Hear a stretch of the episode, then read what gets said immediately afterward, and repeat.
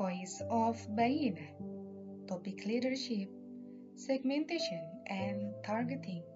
Bagian pertama. Diintisarikan oleh Heru Wibowo dan dibacakan oleh Arifah. Di episode lalu kita telah belajar tentang pentingnya enrichment. Sebuah komunitas masjid setelah 10 tahun akan masih tetap memiliki para aktivis yang loyal jika mereka enrich, bukan educated. Sebab ilmu yang tinggi tidak menjamin seseorang untuk tergerak menjadi aktivis. Contohnya, Bani Israel. Ilmunya tinggi, tapi hatinya keras. Maka kita perlu menggunakan hati. Di titik ini, Ustadz Nauman membuka sesi tanya jawab. Awalnya sempat hening karena tidak ada yang langsung bertanya. Kemudian, Ustadz membujuk murid-murid beliau yang domisilinya memang di kampus Bayina di Texas itu. Ayolah, Anda semua kan tinggal di sini. Kemudian langsung ada yang mengangkat tangannya dan bertanya tentang program untuk jamaah yang sudah senior. Ustadz menjawab bahwa harus ada program khusus untuk mereka dalam bahasa yang mereka pahami. Jika mereka lebih paham bahasa Urdu, maka program itu seharusnya diselenggarakan dalam bahasa Urdu.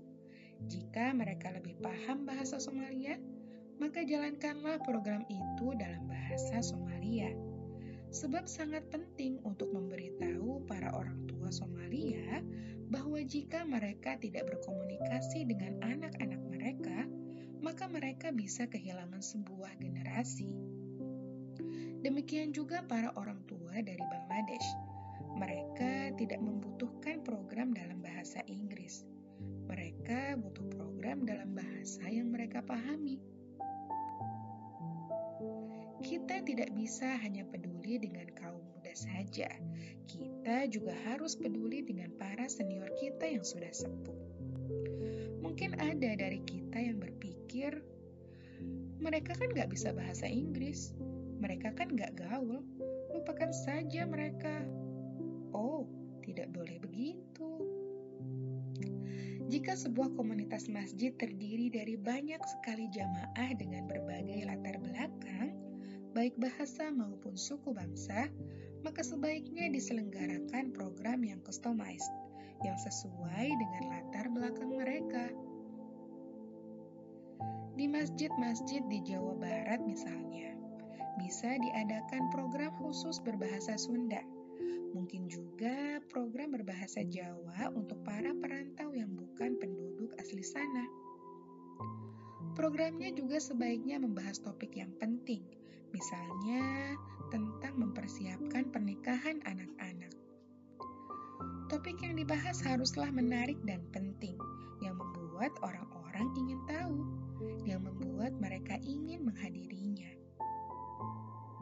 Mungkin mereka punya masalah dengan mertua atau dengan saudara ipar yang gak selesai-selesai, maka mungkin kita bisa membuat program yang menawarkan alternatif solusi terhadap masalah-masalah itu.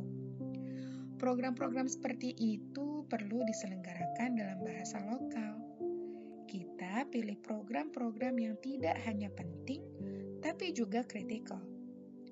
Jadi, penting untuk mengidentifikasi segmen-segmen apa saja yang ada dari keseluruhan populasi yang ada di komunitas kita. What will be the most enriching thing for each of those?